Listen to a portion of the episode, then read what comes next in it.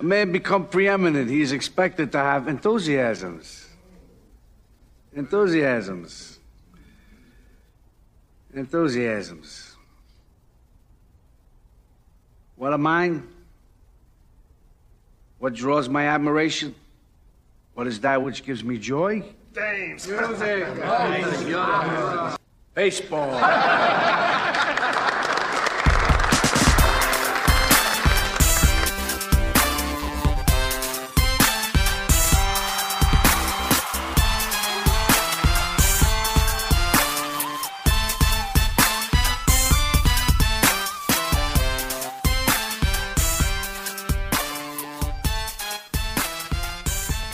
Alrighty, folks, the Pull Hitter. Welcome back to episode 36 of the Pull Hitter podcast. Baseball free agency is picking up. Spring training is around the corner, even though there's not a date for it yet. We are eagerly awaiting the start of the season, and fantasy drafts are ramping up. So today on the show, I bring on Phil Dussault and Jeff Zimmerman, and we get into some discussion about the values of two-start pitchers how to approach FAAB in season and also how to catch up to stats that maybe you feel like you are far behind when you're in season. So we also look at whether or not there is a ton of value at looking at batter splits first, right-handed pitching and left-handed pitching.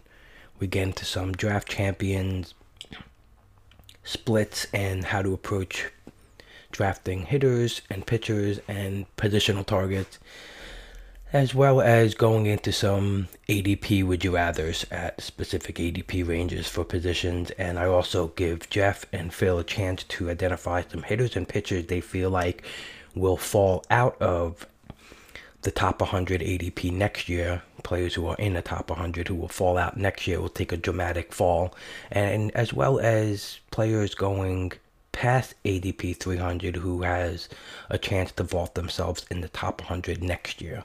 So it's a pretty interesting episode. There's a ton of knowledge here as usual from two bright fantasy analysts as as Phil and Jeff are.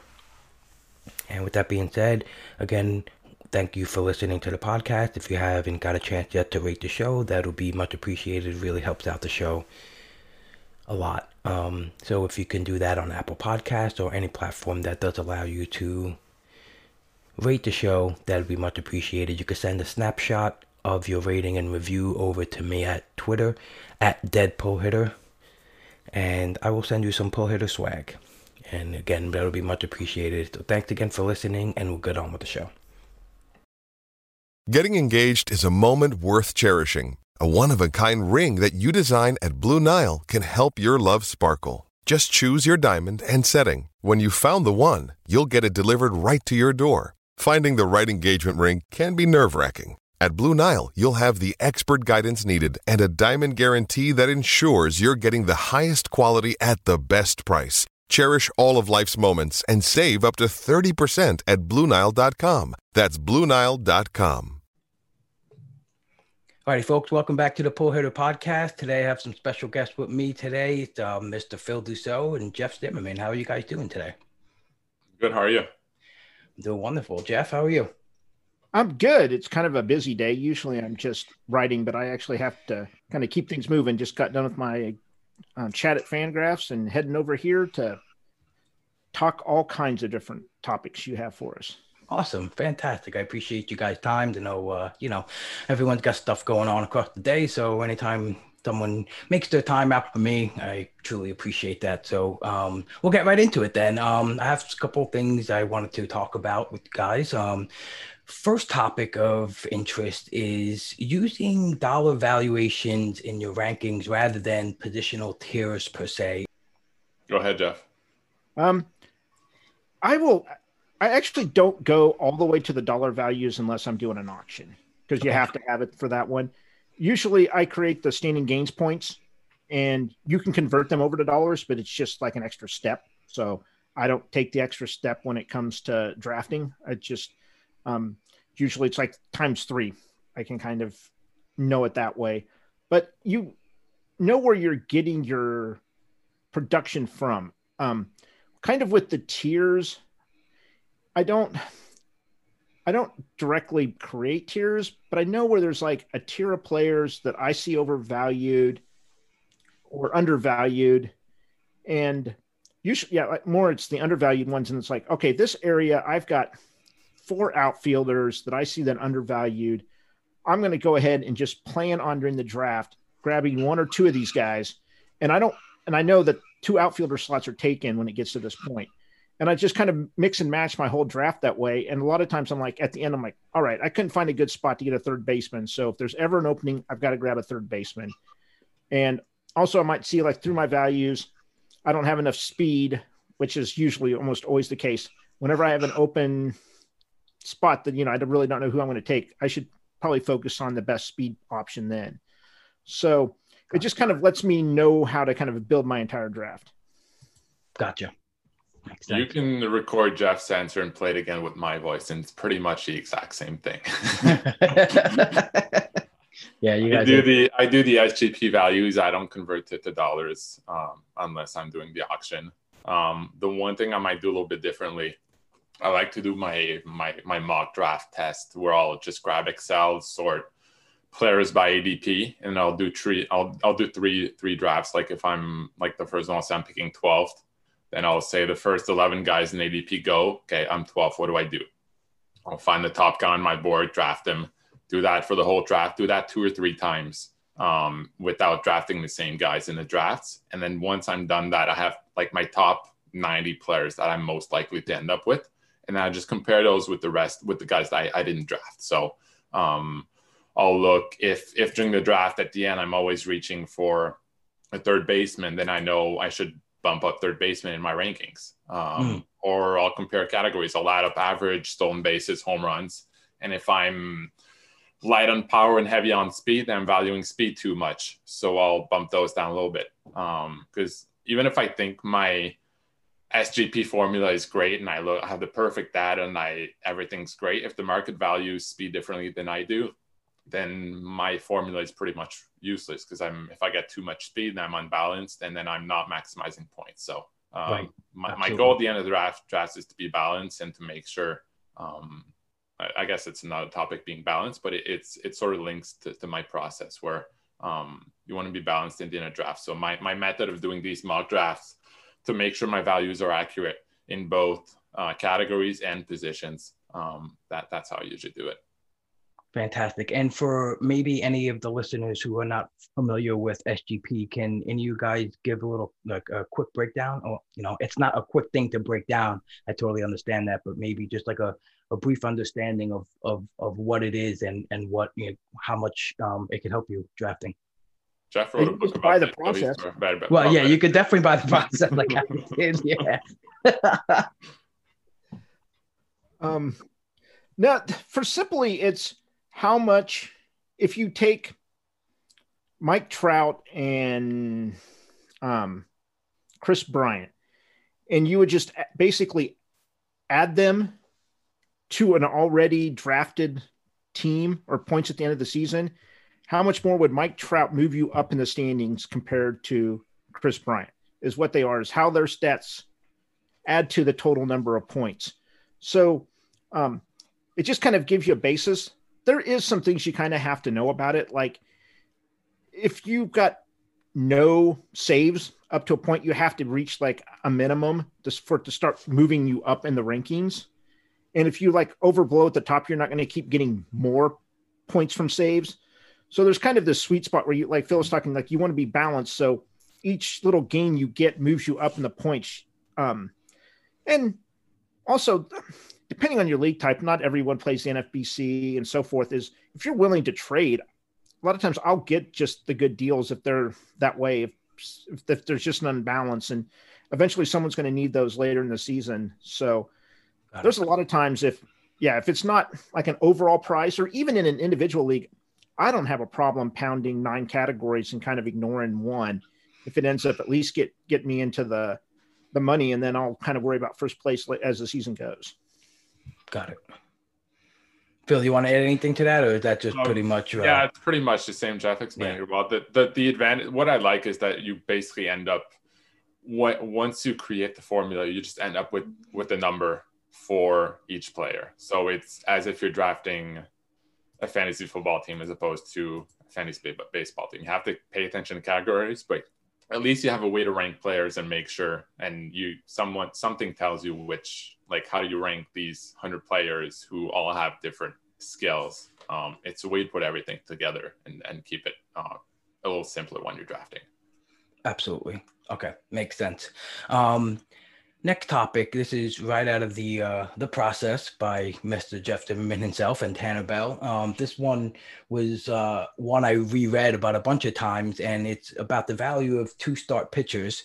And I was kind of shocked to see how much the starts from lower end, like ADP starting pitchers, actually um, not much different from you know certain higher ranked. So this is one thing I troubled to absorb at first because I was like, man, this this doesn't make sense to me. But then I really understood the numbers, and I guess when you really draft two top pitchers or have a, a good stable amount of SPs at the top, you can kind of, you know, resort to filling in some two start guys who are not so great. So um just wanted to Jeff, how did you go um, dive into this data, or what made you really kind of pound this and and and and want to know about it? I didn't do a whole lot. That was actually most of Tanner's research. To be truthful. okay, it's. I mean, I've edited, I've gone over it, I believe it, but he was the one that dug into each of that. It took him a while, so um, that was his kind of his deal. Um, in this approach, though, I mean, it's definitely the one thing you're going to get now it's kind of changed from even when we started writing the book or even especially from like eight to 10 years ago is a lot of the two available two start pitchers that you can possibly get and stream are just really bad. So all you're getting is strikeouts and possibly wins. You're kind of going to hurt your ratios.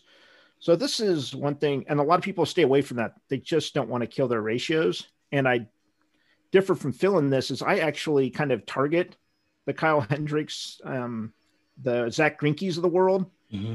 because well, they're not going to give me the strikeouts. They'll give you the wins, but they'll keep my ratios low, and they allow me to stream these starters where I can get um, the extra strikeouts and the extra wins throughout the season. So if I get the choice, I actually kind of go for the good ratio pitchers, knowing that during the season I'm going to be streaming the heck out of um, starters. But like I said, Phil's on the complete opposite end of this.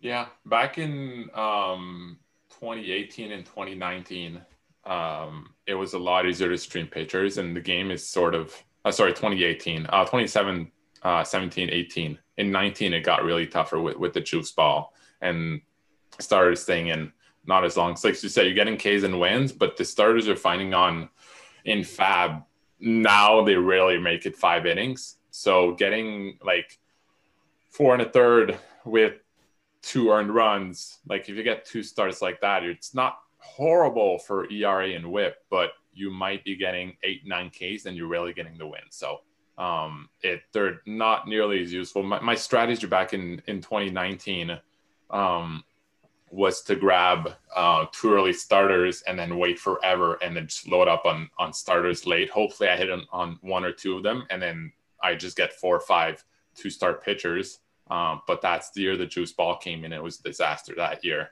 um, oh, at least for Yari and Whip, um, just because there were no two star pitchers available anywhere. And same thing happened last year. So that's why I think we're all starting to push up pitchers this year.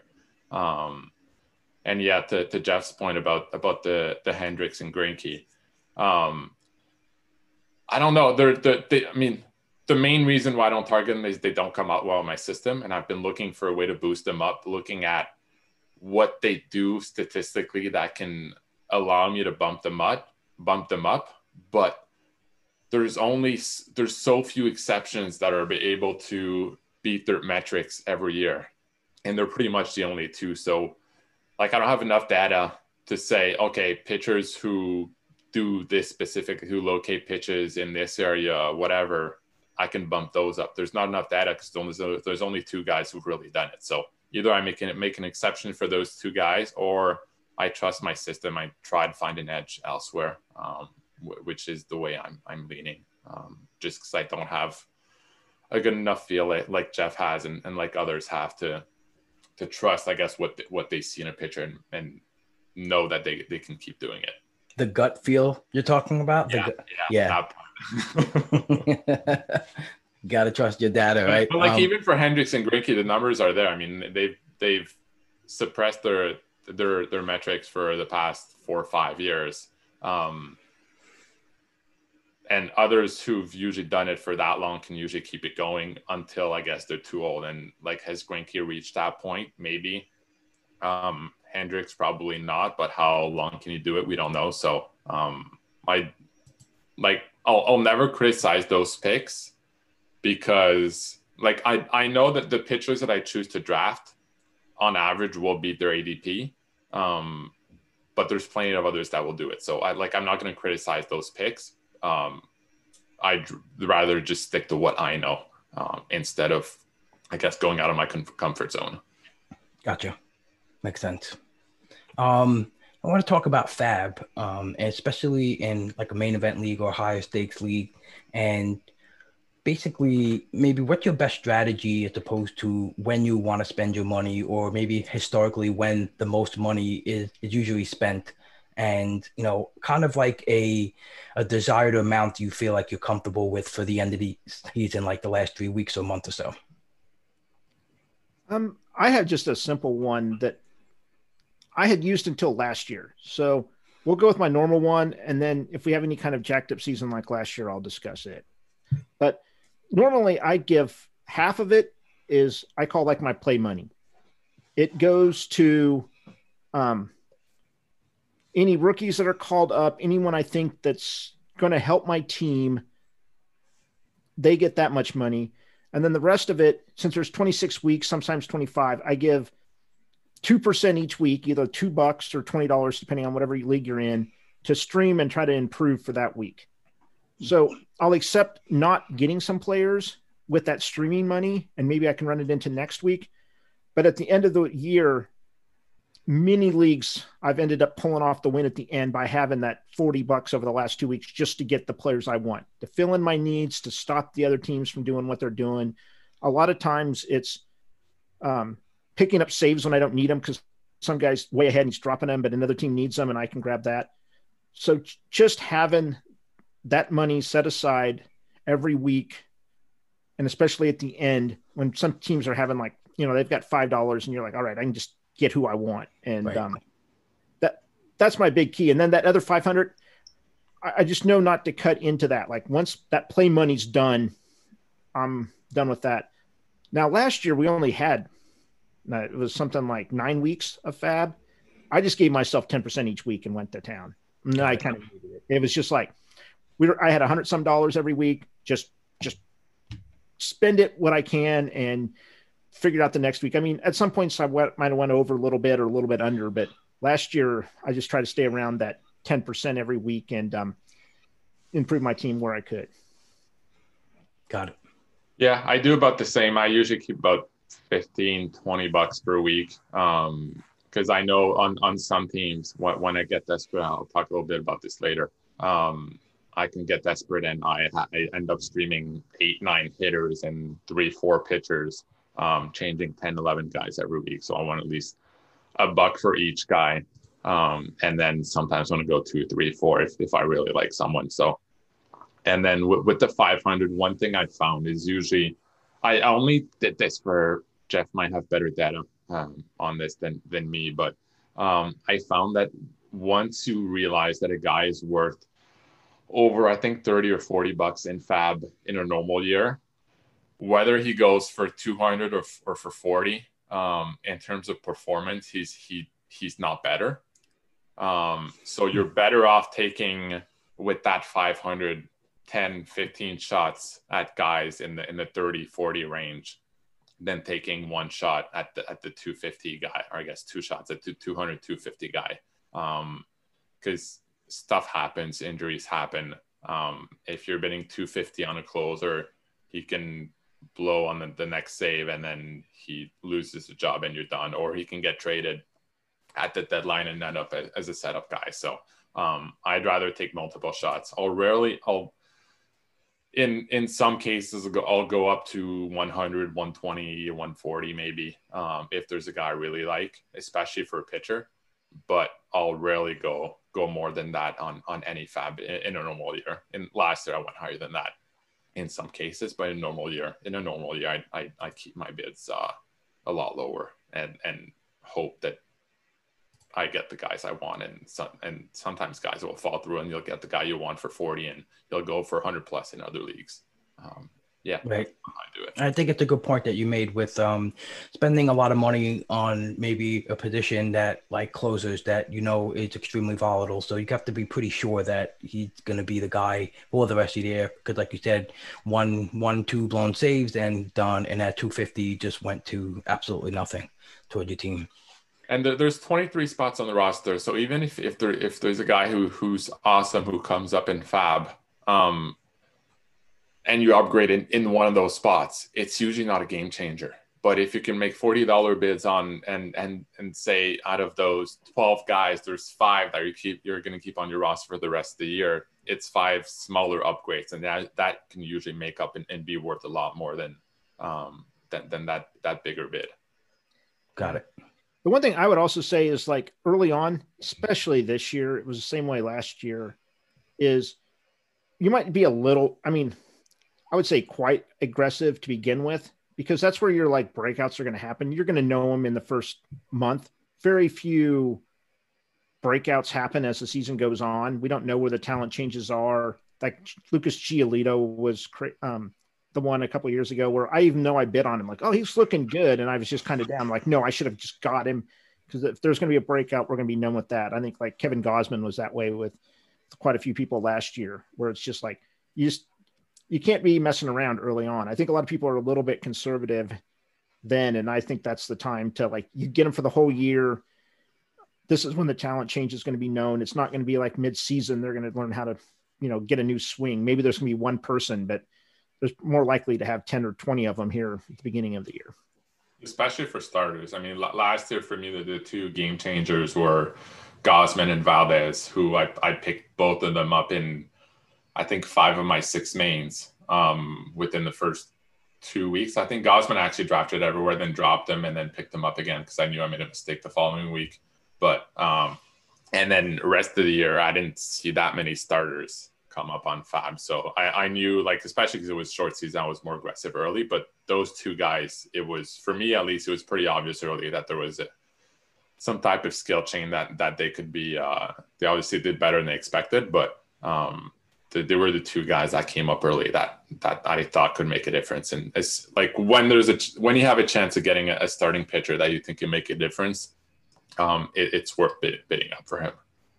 Right, and if that's something that you can use like rest of the season, um, I guess like a projection for to try to determine that as long with like along with the skills that you're seeing to like determine if you really want to go up to like a higher bid. Yeah, I mean, Framber Valdez last year, I think when I picked him up, Steamer had him project for like a 3.80 or something like that.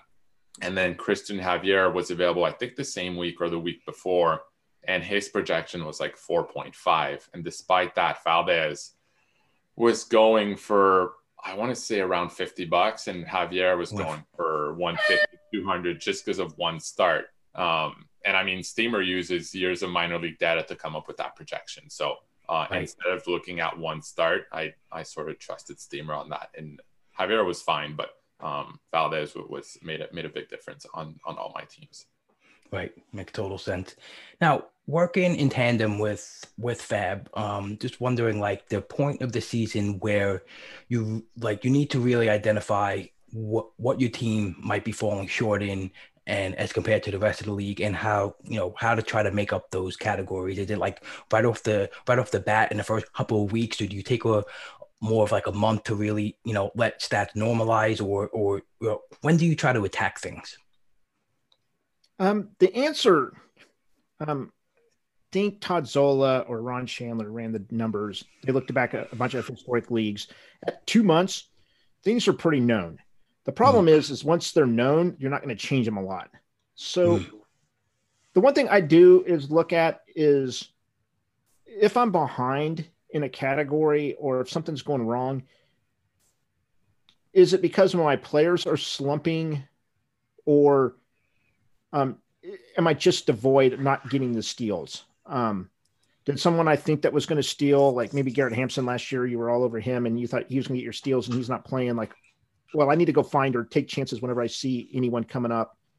Or is it just like that year with like Jose Ramirez when he was batting, I don't know, one, 110. I don't, it was ridiculous. Yeah. I remember I had him on a team and I was like, is it worth starting him? I know he's hurting, but it's like, this is why my batting average is horrible because I was expecting, you know, 280 out of him and I'm getting nothing. But it was like, well, at least he's stealing at the time is why I kept him in. But I think you kind of have to start looking at why you're not competing in one and seeing if you need to start making some changes there.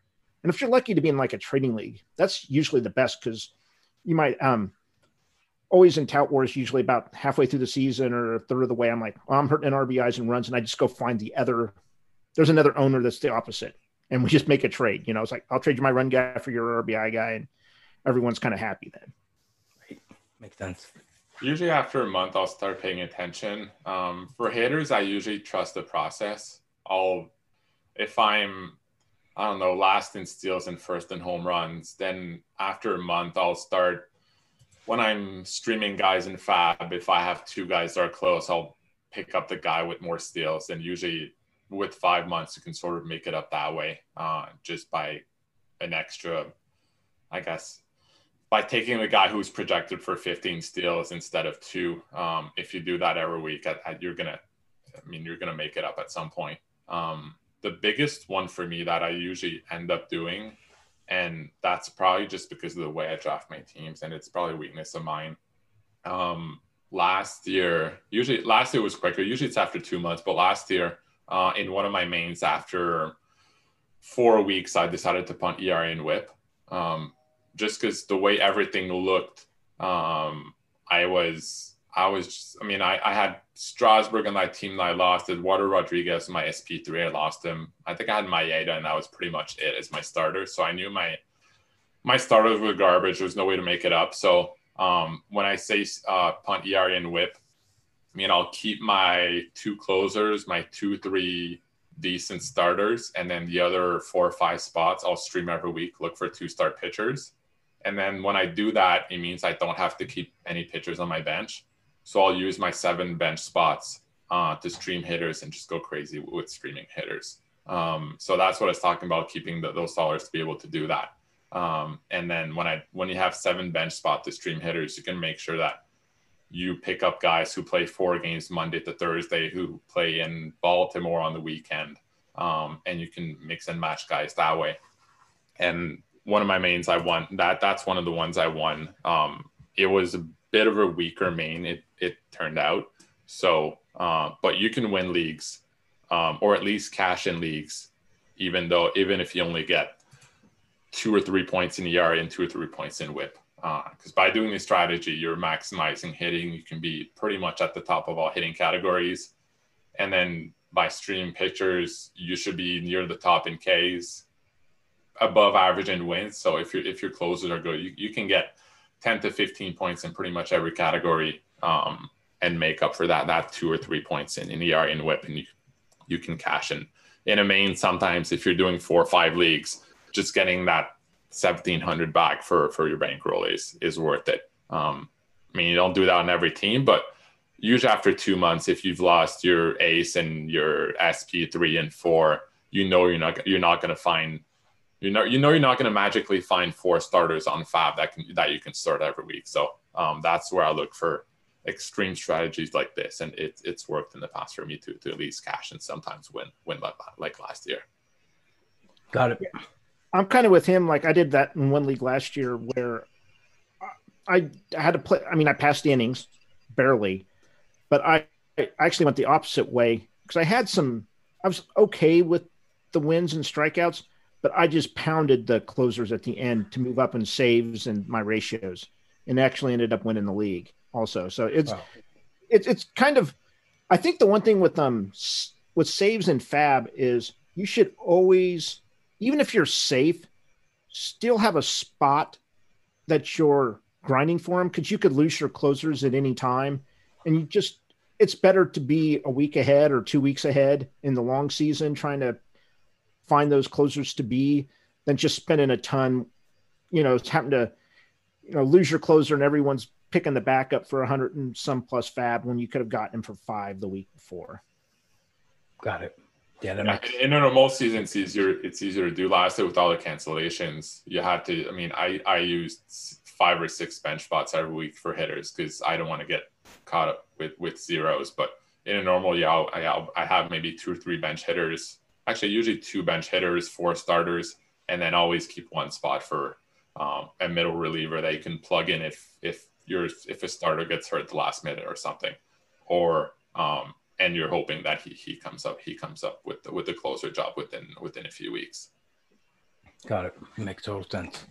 Um, next thing I wanted to talk about is batter splits um, versus right-handed pitchers, left-handed pitchers, and you know, um, you know, using that to identify possible, uh, you know, at bats or plate appearances that might suffer from the big disparity in them. Um, and I just wanted to know if you know how much you guys factor this into when you're evaluating a hitter, especially like in a in a in, in like a draft and hold league where you can't make any FAABs. And um, yeah, so how do you go about preparing for that? And also too, if you and maybe you could throw out a guy or two at the end of your argument um, to you know that maybe you feel like is at risk this year for because of his splits.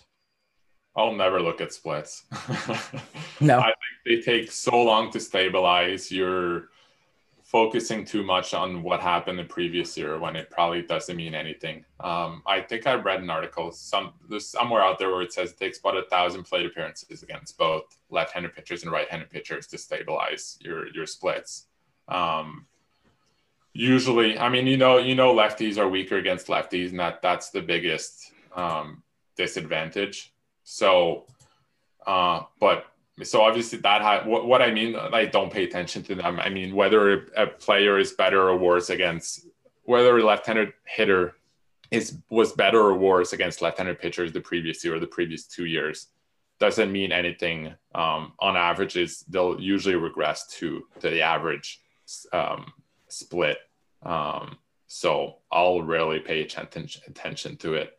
Um, actually, I'll never pay attention to it. It it means more in terms of what teams intend to do, and you know that by looking at at lineups from the year before. Um, like you, you know which te- which teams play their play which left-handed hitters based based on lineups, and that's all that matters. Plate appearances rather than than skill um, in itself. Interesting, Jeff. What do you have to say about that? Um, I do. I run it in a small amount. I had um every year I run like projection um stats that I found that outperform projections, and it's just the people with um there's some split issues, like they just kind of underperform, and it might just be from them sitting a lot, like Phil was saying, like you're just kind of watching the at bats. So that's one thing. I, I do keep it um like available for drafting. I do see a lot of people um how do I want to say like kind of overvalue it. And especially like in draft and holds, someone like Choi, I see him usually going after around like 30 when there's just no other hitters. And I know he's going to sit some weeks, but there's also going to be those, especially in the NFBC, when you're going to have the three games where he's going to face three righties and you can stick him in. Like he's, he's an automatic play at that point. So I think sometimes it gets overblown. And if you can um, take advantage of it, or he's a guy that's just amazing to stream during season. Like I said, if there's like a 31 spot, I think he would always be on my team just to kind of sit out there and stick him in when he needs to. Um, but it's really important to watch it in season. You'll see these guys come in and out of it. Um, two years ago, I noticed when Marcana quit, he was they quit platooning him and he just took off like his stats did. And um, I remember like it was like a month later, like, oh, it's happening. It's like, no, that I mean, people started noticing, yeah. And I was like, I already had him everywhere. I mean, it's just it, it's go to baseball reference. If you do one thing every week that could help you is go to baseball reference and look at the lineups pages and see what's changed. I know I write about it and some weeks it doesn't get written. I try to, but that's the one thing that can help you the most in season. Um, finding out who's playing, who's not, especially like the guys that get into platoons, that saves so much. Right. I think that's a great that's a great tip first i mean season in season maneuvering there. Um well one example, um Brandon Lowe. Um, he's known, I guess, as a guy. If you look at his splits, his WRC plus against lefties is 128 and against righties is 132. Um, so he's seen as a as a lefty who is who hits lefties well. But if he starts the year, um, no matter whether he's struggling against lefties lefties or righties, if he's just struggling overall, the first thing they're going to do, they're going to sit, sit him against lefties. So um, it doesn't matter then that in his, I guess it's, uh, let me look it up. It is 162 plate appearances, plate appearances against lefties in the past three years. It doesn't matter that he's done well. Um, if he's struggling, if he's on a cold streak or whatever, they're going to sit him against lefties. It's the first thing they're going to do. So in my rankings, I always bump down um, left-handed hitters because, like Jeff said, I think they're overvalued, but I think it's more of a general, um, a general overvalue um, compared to, um, I guess, specific splits for for hitters. At least that's what I found. Maybe maybe there's something else, but um, that's the way I, I've done it.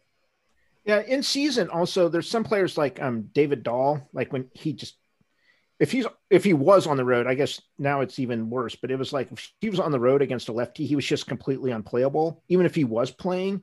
So it's one of these deals. It's sometimes I actually don't run the numbers myself. I think you do, Phil, but I just pay the 20 bucks and Razzball does it all for me every week. Sometimes it's off a little bit, like you'll have to go in and there'll be some changes with the pitcher. Rudy does as much as he can, but I mean, MLB changes quite a bit. But it goes ahead and checks all the splints and splits and finds them for you and tells you who to go. So it just saves me a ton of time. It's like I said, it's the best 20 bucks I spend every year. Yeah, I just spent that um, this past week, so I'm excited to use it this year. But I, I don't have that ability either, like all the time, like Phil does. To uh, if I'd found Razzball before I, I did my whole thing, I, I would have used that. Uh, but once my whole thing was built up, I mean, I'll I'll just use the way I do it. but it was a pain to do. I mean, I started doing that, and it was like someone point. I think Rob Silver pointed it out to me. I'm like, oh, just take my money, dude. It's like the hours saved on it is just, it's like, but like I said, it's, um, I'm, Rudy should probably charge more, and now he probably will. But I've already got mine for this year, so I'll have to pay more next year if he bumped it up. yeah, absolutely fantastic. I'm looking forward to that too. I heard nothing but good things about using that um, in season. Um, so I wanted to ask you guys. Um, couple questions on draft champions or draft and hold. I know Phil, you just did a whole episode with Brian Seymour on the Fantasy Best Ball exclusive on talking about your splits, just uh, batter and batter and hitter breakdown. You know how many batters you going for and how many pitchers you going for with the 50 50 man rosters. Yeah, um, basically, I my my strategy, like I told Brian, I go, I get a couple. Usually, I go pocket aces then I get a couple closers, maybe one or two more starters in there when I see the values right. And then I just wait forever and load up on on old boring starters in the last 20, 25 rounds. Um, give me all the Alex Cobb, the Rick Porcello, um, guys that I'm pretty sure are going to get a, a, job, start 25 games, and then hope that two or three of them turn into Adam Wainwright last year. Um, and then that's usually enough compared to paired with, with my aces, and then the other guys I'll, I'll stream two star pitchers, um, and it, it's worked well for me just because I don't know. I don't know hitting hitting prospects. It's not my thing. So um, I have no idea who might be called up in a month, who's good. Um, so rather than than the waste picks guessing on those guys, I'll just get the, the old guys that I know are going to start, and then hope that uh, with the volume that I'm right two or three times out of 20 and it's usually enough to, to get a decent um, decent starters.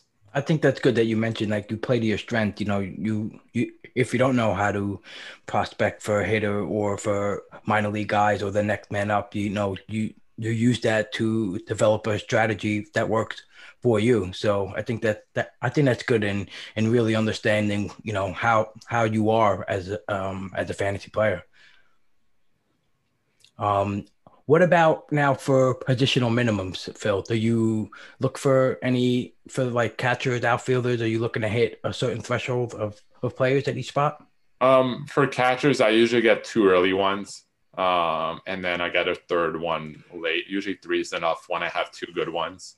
Um, and then for for I usually end up with I guess uh, probably 23, 24 hitters. Uh, just my hitters are better. My pitchers are pitchers usually suck, so I want to get more of them, uh, as many of them as possible.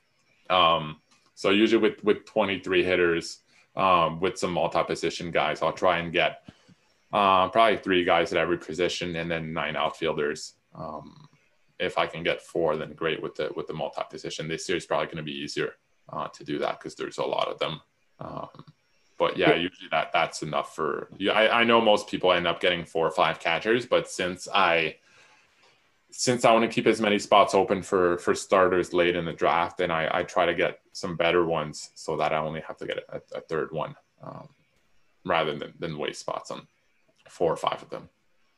Right. I just did that in a recent, um, two recent DCs where I just got two catchers um, within the first 12 rounds, either Realmuto Contreras or I want Contreras Nola in one league just to, like you said, I know I wanted to dig later for some more pitching. So I wanted to keep a couple spots open for that. And I think that's an interesting split because I think the majority of people probably feel would feel more um, would feel uncomfortable drafting um, that least least amount of hitters. So that's an interesting attack you have there. I mean, because it, it depends how good they are, but if you're getting if you're getting 20, 22 hitters in the first, I don't know, 28 rounds, um, you don't have to get any more.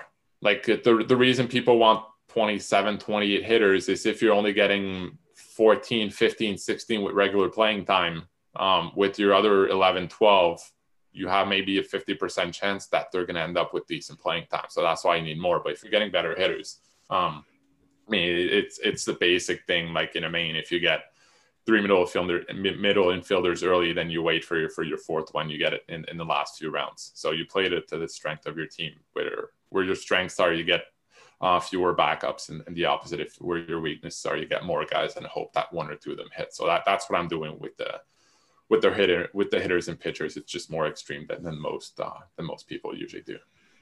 Got it. And Jeff, what about you? How what kind of split are you targeting? Um, I actually Phil was doing it before me because last year I went I had two teams that just dominated. I mean, one had 147 points out of 150. Wow. and it's actually wow. this I'm drafting with the people from the industry. I mean, and I, I won another one, and then two of them were just I think I got 13th in both. It was just horrendous. So I went back and it's at Rotographs. I looked down like what the breakdown was. And basically um, I just came up with just a s- simple strategy of, like I said, it sounds so much like Phil's, where it's two high end starters, two high end closers, 24 hitters before round 30. I just could not find any hitters after round 30. So I have to pick them before then. And then just pick two pitcher deals is what I called in between then. So I was only going to have six pitchers by round 30. And then pound pitching after that and possibly pick up an outfielder or like a catcher handcuff. Like if there's, um, if I ever end up with Alfaro, I like picking up Wallach out of uh, Miami. It's like, if he fails, the other one's going to take over. So I might get one of those late that's not going to matter to someone else. But as a whole, no, I'm just, it's almost just exactly like Phil's um, thing where it's just like, I just can't find hitters after that point. And um, in one draft, we had a guy that just was going the whole hit approach didn't pick any pitchers and it was even ran out faster. So I kind of wonder if there's like a percentage I kind of need to look at. Like I can't even pick my pitchers until, you know, if, if, the hitters are going at a certain route, I just have to keep pounding them. So um, the one other thing that a lot of people I try to do is actually pick up good multi-position eligible players. So I know that I'm playing them every week. Like I'm not taking Whit Merrifield out, but I can move them around. But if I end up with someone like um, Niko Goodrum, he may play this week. He may not. It's kind of iffy. So I'm not actually using his flexibility to the most. So I'll actually pay up um, a lot of times for those position eligible players that are um, that I know I'm not going to take out of my lineup every week. Yeah, yeah I think the other advantage, the, the other advantage when you grab like a Whit Merrifield early is, or even Bellinger, um, is the the in draft advantage. Where when you get to round twenty and you realize, okay, there's in this case, there's more outfielders. Sometimes there's more, there's more second baseman. Um, it just basically doubles the number of guys that you can target at that point because um, you can you can move him in either spot in um, within I guess before the season starts and in season. But uh, if you if you want three or four guys at each position, then um, it gives you more uh, more flexibility with it within the draft itself. And I find the I find it much easier to draft the later rounds if you have two three multi position guys. Um, you have the entire um, draft pool open late in the draft rather than having to stick to okay I need a second baseman. The, the best one is uh, this guy and I don't want him at all. Um, it's it makes it easier within the draft itself. Makes absolute sense. Love it. Um, what about um, you guys mess around with targets for statistics at all, like the innings pitched or uh, plate appearances, home runs, steals, or is that just like a fun exercise to do and not really useful? I'll try to balance it now, but with a draft and hold, it's such a pain in the butt. Right. Well, we don't know who's going to play where. I had one team, I mean, earlier on, it might be dead in the water right now because of everyone that the Padres have added since I drafted the team. Um, just, I don't, the playing time's just going to be down. So I'm with these, I'm trying to get as many stats as I can, and I complete, and I'll try to be balanced. I'm not going to completely dump steals, but I will understand that if the steals aren't there. I'm it's a draft and hold. Everyone's going to have problems. Is I just want to try to do the best I can in every category and just go with it that way. Yeah, I, I try to be balanced, but I don't really look at the actual numbers because you can you can make up numbers all you want. Like you can say I want to be 80 or percentile and can boost up all your projections and, and you're to reach that goal. Um, it all depends on if if you're using Steamer you're never to get the 80th percentile unless you, um, I guess, you readjust playing time or whatever. Um, so the, the specific numbers I don't really pay, pay, attention to. I try to be balanced. The only number I kind of look at um, is for saves, um, just because when when you're drafting, I want to see if I'm getting two stud closers. Okay, I project them for 60, 65 saves, where does that put me? Do I, if I want to be 80 percentile and have a shot at the overall, do I need a third guy or fourth guy like that can come into saves and, and push me up there? Um, that's pretty much the only category I really look at the the actual number. Um, I wouldn't be surprised if plate appearances won each every league. Just and same with like innings in some way, where it's just like you just got the players that were in the lineup the most and got the counting stats that way. Yeah, yeah, I, th- I think that's really true. Unlike other than than Rob, who somehow won with no plate appearances. Um, 24th, 2400th out of uh, 4200 yeah. in in plate appearances. some some crazy efficiency at the bat. oh. Yeah, that was wild. Um, all right, I got some I got some ADP would you rather, some, you know, some quick hitters maybe. Um, so we'll start off with third baseman. Um, first, this is looking at um, with the NFBC draft champions ADP, and there's a little cluster of third basemen here, and I'm just wondering which guy you like the most out of Matt Chapman, Tommy Edman, Ke'Bryan Hayes, and Kris Bryant. None of them. Um, I've screwed up if they're my choices. Um, it'd be Edman, and I'm putting him at second base since he's qualified everywhere. Um, I j- just It'd be Edman, Hayes. God, I don't even care otherwise. Um, Chapman, Bryant. I, uh, Chapman's coming back from the injury. Bryant's. You can find the profile later. Um, there's the, there's good first base, um, third basemen that are going earlier. Like I said, I kind of want to focus on trying to get one of them. Or yeah, it'll be Edman. He looks like he's got the second base job, and with those position eligibilities, you can get some speed. It's easy to find power late. I think he's an easy choice for me. Yeah, for me, it's Edman. Uh, not he's not that much of a target, but I just have zero interest in the other three guys. Um, the the one thing I, I do like about Edman is even last year he was hitting first or second pretty much every day. Uh, I think all year actually, first or second all year. Um, and then since he plays so many positions in, in real life for the Cardinals, I, last year at some point, um, Brad Miller came out of nowhere and then they had Miller, DeJong Goldschmidt, Carpenter, and Wong, who all had, I guess, four infield spots in DH, and Edman was sort of the extra guy. Um, and it sounds kind of dumb that, but Brad Miller was hitting well, and the other guys were were hitting decently, uh, unless like Carpenter they didn't want to bench. Um, so Edman could move, move to the outfield and, and kept playing every day. Um, and if he played only one position, he might have sat one out of five days or something like that. So um, just the fact that he can play multiple positions gives him an edge in real life, and I think his plate appearances are safer um, because of that as well, as well as the advantage you get from all those positions and moving around in in in fantasy. Right, I totally agree with that as well. I just this was more like a this was a selfish question on my end because I'm totally skipping these guys too, and I just wanted to make sure that I was uh, I'm doing the right thing. so we'll move on to first base. Um, looking at um, ADP 96 to about 104. Matt Olson, Alec Bohm, Max Muncy, Anthony Rizzo, and Goldschmidt. Who are you picking out of this bunch? Your turn, Phil. Um, I find Alec Bohm, Alec Bohm, or I don't know, Bomb or Bohm, uh, intriguing. Um, one of the reasons is we we know he he can hit for average. He did last year, and he he did in the minors. Um, he only had four home runs last year, but I think we're, we might be underestimating his power. Um, he's in a good part for right-handed hitters. Um, his max EV was 109.6, which isn't great, but it shows he, had, he, he at least has some power and probably should hit more than four home runs. So um, I think because of that, that number four, it's scaring people a little bit, but I think he's a 20, 25 home run guy with, if he gets regular playing time, which he should. So um, I think the market might be undervaluing him a little bit, and he he's one guy that I'm I'm kind of intrigued by, uh, and he can play third base too, so uh, that that's a bonus as well. Yeah, I'm I'm passing. There, first base. There was two, there's two late groupings I really like. So when I'm trying to find earlier places to buy stuff, it's not going to be with where these first basemen are going.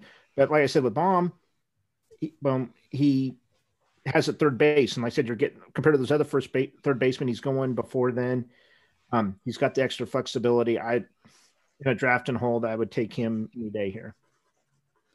Um, Phil, you mentioned. Uh, I just want to act. I wrote this down real quickly. I just want to get you guys' um, thoughts on this. When you talk about park factors, what is your go-to source for looking at um, park factors?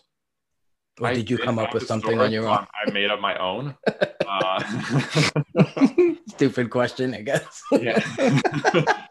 so I don't know.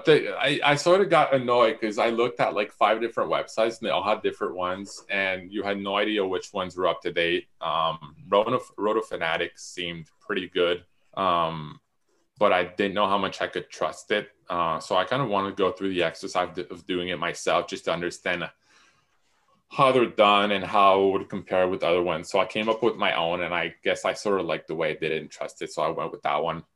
And then I compared them with other websites, and they weren't crazy. They they were pretty similar to, to some of them. Some in some cases were different, but um, they, they were in the in the in the ballpark of of other ones. So um, I'm using my own, and we'll see what happens. I, I think we might make a bigger deal out of it than than it should be. Um, I, I know it's the argument I use for Bohm, but um, it, it's a little bonus, but it's we're talking a couple extra home runs other than the the extreme ones, um, like Yankee Stadium for for lefties or course, of course. But um, other than that, I, I think it's it's it's not that big of a deal.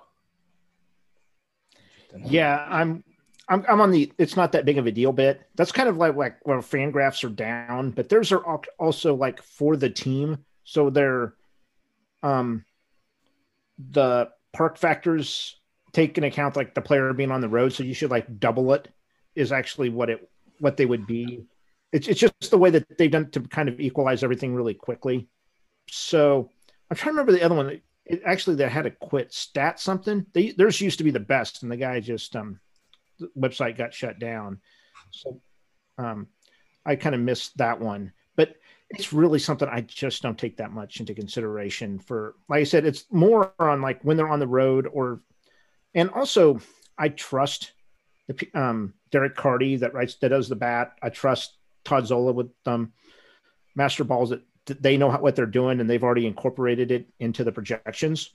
So I'll just um they've done it, and uh, like I said, I, am not going to change from what they've done.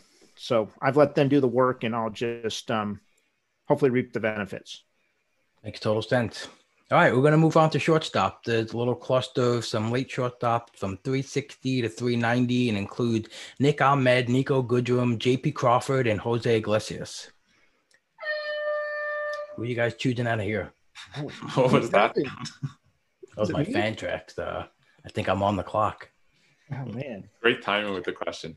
Um, for me, I don't really like any of these guys. I mean, the my answer is Niko Goodrum because I looked at my system and that's where he's the highest. But there's no really reason for it um, other than playing time. I guess I think his playing time is probably safest for at least um, Fangraphs has him, I think, hitting fifth right now, and I don't think the Tigers are going to spend that much money. So if he's playing every day, hitting fifth or sixth, um, he he he's he should uh, be worth his his ADP of I guess it's three seventy around.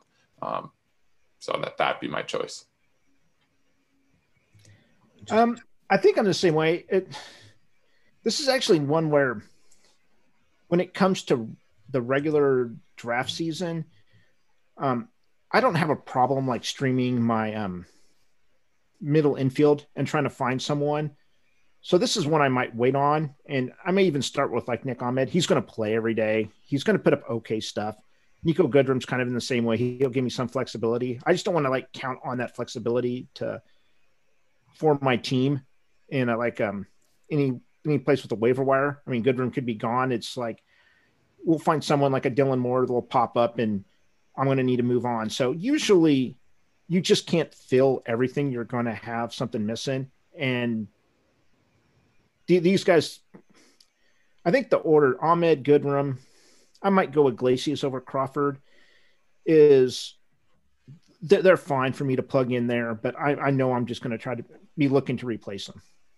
And to your point, usually those guys, they're usually usually shortstops and second base. Are usually, if you find the guys that are going that late, are usually the ones that are good defensively and projected to hit seventh or eighth. Uh, but if they get on a hot streak like Iglesias did last year, who was hitting what, like 400, um, he mm-hmm. moved up to first in the lineup and gets a big boost that way. So um, they're usually the guys since since their their playing time is safe because they're they're good defensively, and then they have the option to move up if they get in a hot streak, which anyone can get on during a season. And if someone gets hurt, that they might be the guy to move up because they're usually um, they usually have some speed. So um, you you'll you'll teams will usually move move up um, those kinds of guy in the first or, or second spot in the order, um, and that's that's a bonus in season to get those, those extra at bats. Yeah, I think it might be Goodrum this year. That might be a nice safe it, I don't I don't know if Detroit's done. They usually bottom feed right at the end, but I could definitely see him hitting in the top of the lineup there. So he might be a good, might be the top pick out of it. Interesting. Like what you guys have to say about that. Um, next grouping, outfielders from 129 to 142 is Dylan Carlson, Ramon Laureano, Wil Myers, and Kyle Lewis. None of the above. It's just pick one, Phil. You don't have to if like I have them. To pick one. I'd say. Um, well, I, I, I picked one, but then I saw Jeff said none of the above, so I figured it was it was the right answer. Um, I, I'd say Wil Myers. Um, I guess because I'm I'm surprised he's going that late. Um, just because we always talk about how we're people are factoring too much last year, but he's one guy who, had, who was great last season, and his ADP is, is still very reasonable. Um, it great offense. It depends. Um, if if I guess if Tommy Pham's not healthy, then then Myers is in much better shape because uh, we know we know some guys on that team are going to have to sit. Uh, they have so much depth right now. I'm I'm guessing they're going to add the, the the NLDH relatively soon, so um, it'll open up some playing time. But um, if if if I knew Myers would stay healthy and get regular playing time, then I think um, he's well worth that uh, that draft cost. Yeah, I'm with, I'm with Phil on the none of, and you know what the truth is, I could get behind these guys if it wasn't for the guys going in like the next 50 picks. There's a lot of guys. That's where I end up picking all my outfielders out of, and I just find them they're really similar to these guys, and I just end up getting the same production later. Like Michael Brantley, he'll probably go up some since he's signed, but Um, Antonio Santander, I like him there. Ian Happ, even Victor Robles, I like him better. Randall Grichuk, like all those guys, these they're all the same. So why not get the last one out of the group? That's kind of where I stand with this. The one, if I was to pick one though, it'd be Dylan Carlson. I think he may be, if he puts everything together like he did toward the end of last year, we could be taking him in like the top six rounds. I think he's got that upside, kind of like Ramon, Ramon was there, and then he just kind of fell back this last year. But I think Dylan Carlson might be able to continue it. So if I was to take one, it'd be him. Yeah, he's the only guy out of that bunch that I have any um any shares of so far this year. Um, again, might be another selfish question on my end, just validating how I feel about these outfielders. uh, let's move on to the last group here. Some five starting pitchers. That includes David Price, Andrew Heaney, Dallas Keuchel, John Means, and Drew Smyly. They're bunched together from 200 to 210 ADP. Um, so, who do you guys like out of here? Go ahead, Jeff. Oh God. Um, I have drafted. I just don't like them. I don't. It's it's it's like I don't see any upside with this group. It's price is price, and, and maybe he's going to be kind of a contributor. But I'm, I kind of think he put out the same stuff as Keuchel. They're both on good teams, so they should get some wins. I'm completely out on Heaney. I think he should be even further down. That's actually one that's down. John Means everyone else loves, and he even like he's thrown harder, but he got less productive. I don't know what's going on with him. He, it's just the results aren't kind of matching up. So I don't know with kind of some of the stuff he's done. So it's also Baltimore where it's really tough to feel excited about starting him at home or even, mm-hmm. you know, like half of his road starts. So, I mean, are you going to start him just a quarter of the time? And then Smyly, I actually kind of lay out follow with him with like I could see the upside from his little stint last year, but he hasn't done it very far. So I really this is still like in the 200s where I kind of want to get a pitcher that's productive. So I think I would probably go with Keuchel than Price, but um, I'm not feeling great about it. I'd actually go with Andrew Heaney. Um, I'm he's actually had a over the last three years he's made uh 60 starts and his, SIERA is under four um for those. So i know his ERA hasn't been great um but i do think he has the potential to put everything together. Um i've said this before that i usually I usually have like a group of maybe 20 starting pitchers i'm targeting um, 2025. I'm not sure if he's going to make the cut, but if, if, one of those guys has a chance to be on one of my teams this year, it's probably him. Um, I think he's getting downgraded, downgraded a bit because of it, of, of the health. Um, but I mean, in 2018 he was healthy. Last year was he was pretty healthy. Um, 2019 he wasn't, but um, I think just because of, of the history, he's getting downgraded for health more than he should. Um, so if there's one guy I'm taking, it's probably him, but not with a whole lot of confidence. And the other concern, I guess, is if if the Angels go to six man rotation, um, a lot of that depends on Ohtani. Um, I don't know if Ohtani would be the only one on like a specific um, pitching day and the others would, would sort of rotate and it, it might not be a true six man rotation, but um, they're, they're one team that could go to that. So that could be a bit of, the, of, a, of a concern for him. Got it. Um, I have a little bias to Dallas Keuchel. He was like one of my most valuable players last year, my draft champion. But it's still, yeah, it's a group that it's um doesn't inspire. I think a huge amount of upside. I think it's just gonna give you you're gonna what they're gonna give you, and um you know you shouldn't ask for more than that from that bunch. Um, all right, I have a uh, a question now. A hitter and a pitcher going past ADP 300 that you think has a chance to vault themselves into top 100 ADP next year.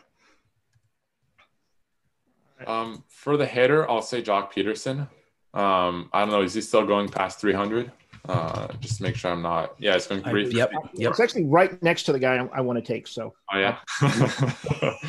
um, Joc Pederson, uh, with the Dodgers, he was classified as a guy who can't hit lefties. uh, but he's had less than 400 plate appearances in his career against lefties. And as we talked a bit earlier about splits, um, for a young guy like he's still pretty young, uh, like Pederson, I don't trust splits fully. And I think if a team, the team that's going to pay him in free agency, um, like the Nats did with Schwarber, um, is with the intention of playing every, every day.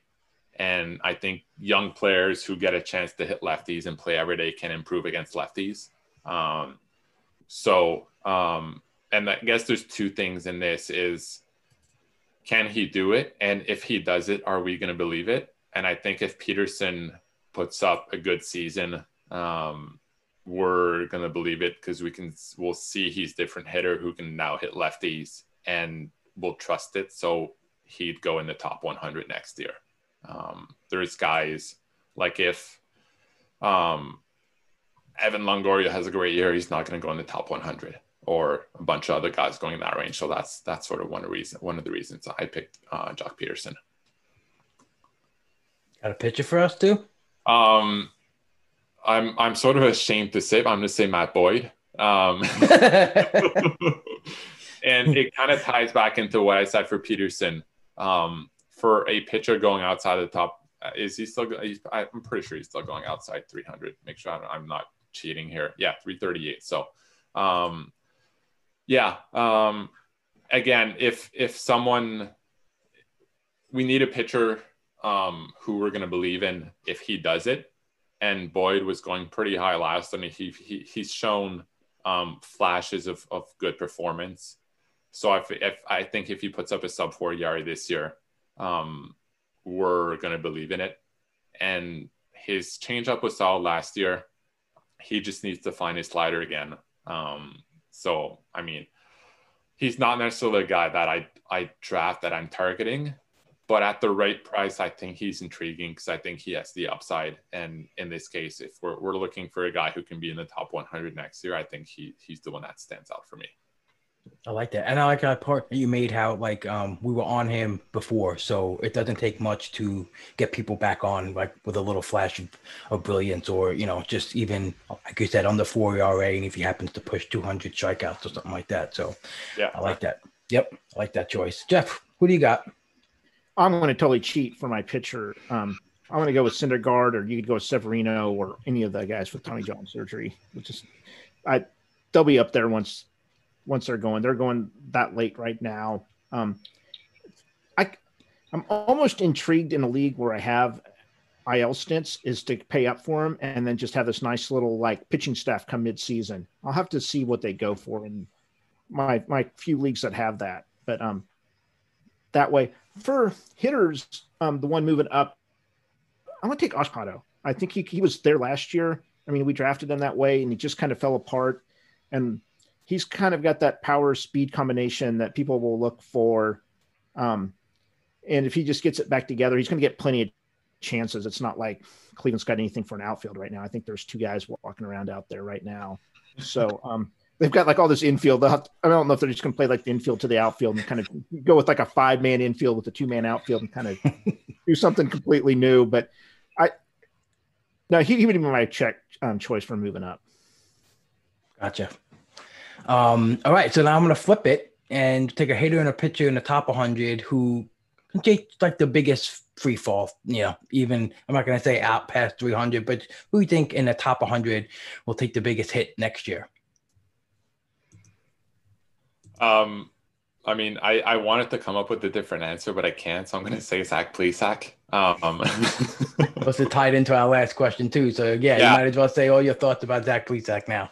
I mean, th- there's like we sort of talked about Kyle Hendricks and Zack Greinke earlier. There is a chance that Plesac is that guy and that he's an ERA suppressor and he can beat those ratios and uh, those, those uh, his his xFIP and SIERA and put up a three ERA. But um, I need to see it for two, three full seasons to believe it. With Plesac, we've seen it for what is it, eight starts last year, um, and even in those eight starts, um, the numbers look good but um, we we've talked about the the three two count stuff before. He was lucky uh, on three. I get lucky or good on on three two counts, um, and that usually doesn't stay uh, stay like that. Um, he also played in Central. He's going to be on the Indians, who we just talked about have no outfield. Um, their offense is Hernandez helps a little bit, but their offense is still really bad. So, um, I mean, for for me, he's maybe an eight K per nine guy who's not going to get that many wins. Um, and I mean, Steamer has him at 4.68 ERA. That might be a little extreme, even even for me. But um, even if he's a between four and 4.2 ERA, the K's and wins aren't going to be there. So um, it's that the cost is way too high, and I think we he could just really struggle, and we can see the same guy that we saw in, in 2019 and um, not be uh, be outside the top the top 300. Yeah, I like it. And I know Todd Zola just recently on my show when he was talking about how many days rest he had in between his starts too. And he's saying once it becomes the normal schedule and he's got to, you know, throw 28, 30. He said like it's not a red flag, but they're yellow flags. There are a ton of yellow flags. Um, yeah. Yeah. And what about a hitter, Phil?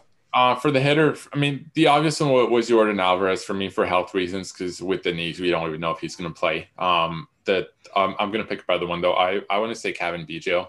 Um, and I hmm. actually wrote this before they signed Springer. Um, and I said, what happens if the Jays sign Springer or another hitter? Um, so, there we go.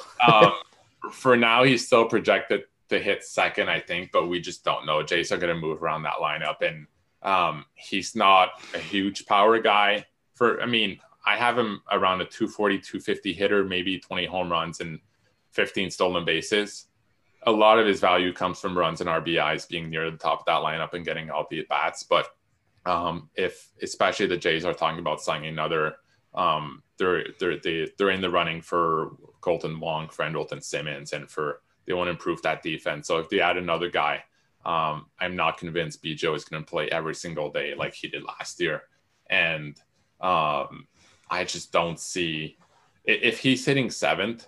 I I just don't see the value where he's going. And I think he's more of a guy in the 150, 200 range. Um, so 300 might be pushing a little bit, but um, um, that that's where I see him. Yeah, because like you said, you maybe knock away a bunch of runs in RBI, maybe he just becomes like Dylan Moore, you know? Yeah. Who, I mean, from, just... from fantasy perspective, I don't see between him and, and Profar, for example, I don't see that much of a difference. Like if you put Profar hitting second on the Jays and playing every day and getting those at bats, um, he's worth as much as Biggio, if not more. So the Biggio's value comes from expecting him to hit first or second all year, and that's far from a guarantee with the depth that the Jays um, have and plan to add in the, in the next couple of weeks, at least from the rumors that are out there. Right, makes sense. Jeff, what do you got? Um, with the big honorable mention to Dinelson Lamet that I just think he'll have Tommy yeah. and just not make it through the season. I mean, he's probably the one that's just like I am not staying away from. I will go with Max Fried. I think he's really close to just having the same profile as Dallas Keuchel, Brad Keller. He got he's got that ground ball rate his with okay strikeouts, and that's what all of them have, and they just don't put up the you know crazy ERA that he lucked into over two months. So I think I think he'll probably fall to like the 250 range. 300's a lot, but that's where those guys go, and they just don't really stay up here. I mean, um, he lost a mile an hour off his velocity. It's just a profile that doesn't deserve this high of a pick, and I'm not even close to taking him where he's going. I mean, him and Plesac's actually going before him right now, and yeah, I, I think they'll be both big droppers. I'm going to actually stay with Phil on the Jays.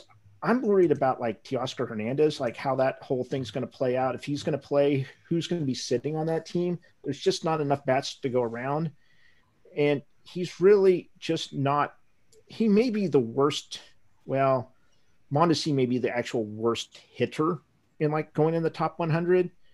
And if you're just not the best hitter, that they're just going to move you down. So, I mean, he, he's great for fantasy that he gives you the speed, he gives you home runs some batting average, but it's like he just may not be a good enough hitter to maintain that high level with all the extra bats that are going there. And the way the Jays seem to want to be even adding more, it's even more of a case for him to possibly lose more and more at bats. So I think him and um, Gurriel could also be kind of limited with that bat. So it's kind of a risky situation. I'm trying to stay away from right now. Yeah, Teoscar probably bought himself a month or two w- with the season last year, but if he like he's not going to get, I think it's the case for anyone on that team. If they're struggling after a month, um, they're not going to get as as good a chance to come out of that slump as, as they did in the past year. So if if Teoscar even for a month is hitting like he did in in, the, in 2018 or 2019, he's going to move down the lineup and, and he's in, he's in, going to play every day. So you're right. It's it's the risk for every Jays player, um, other than probably Bichette and, and Vlad, who are pretty locked in, in and Springer, who are all we're locked in in the lineup. But the, the other guys, I think they're they're all risky. Yeah, another one that's not kind of in that same boat now is Grisham. Mm. He's one that I don't think he'll f- completely fall off the map, but he could end up in like a platoon or batting ninth quite a bit. And um, it, it's just like I said, it's just not people aren't going to be getting the production that they hope for. I like that. I I, I feel this, a similar way about Grisham. Uh, I, every time I see his name as the next popular uh, next group of guys in my draft, and, and I just don't give him any thought really. So who knows? That may come out to bite me in the butt. But uh, and so Jeff, we heard um, what Phil had to say about Zach Plesac. What are your thoughts on Zach Plesac this year? Um, it was kind of weird. I thought he was going to be a sleeper for me. I went in and I actually, over the projections, saw some changes I liked and moved him up. And I'm not even close to what the market is. Holy cow! Um, but the deal is, is it just takes one out of 12 or one out of 15 people to have that market up there, and that's where he's at. Um, so I think for him to stay there, there's probably three people out of it, and then there's just because there's people a lot lower doesn't mean it averages out. I mean, it's right. just right. It's just like they're still going to take him early, and that's still going to happen. So, um,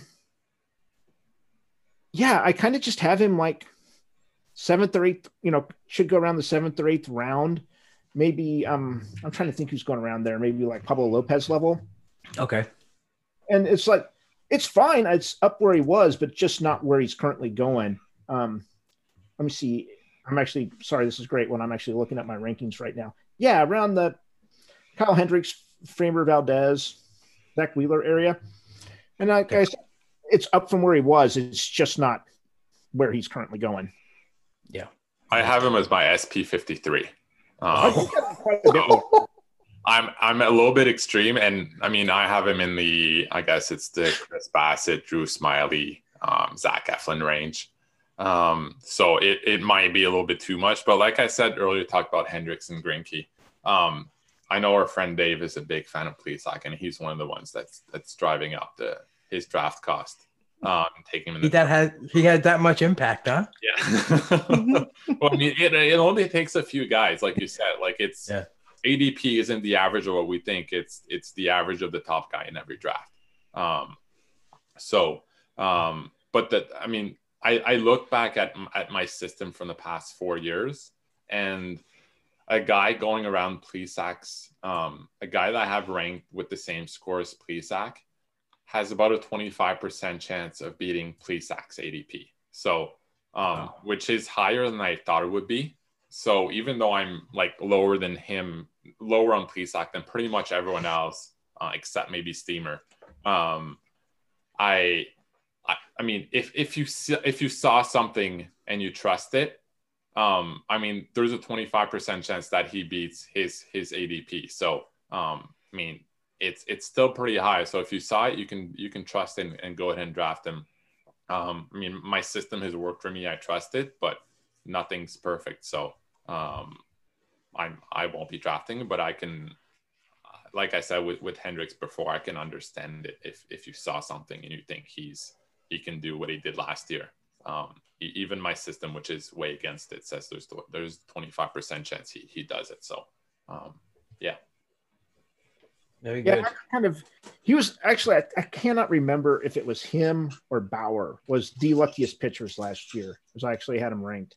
So, um, it was just like who they faced. They faced the weakest con um, competition their BABIPs, all their left on base percentages were just completely out of whack with what historical averages would be, and they're just not going to be able to sustain it. Like I said, I think he made some improvements, but it's just not there's nothing going to be close to a repeat.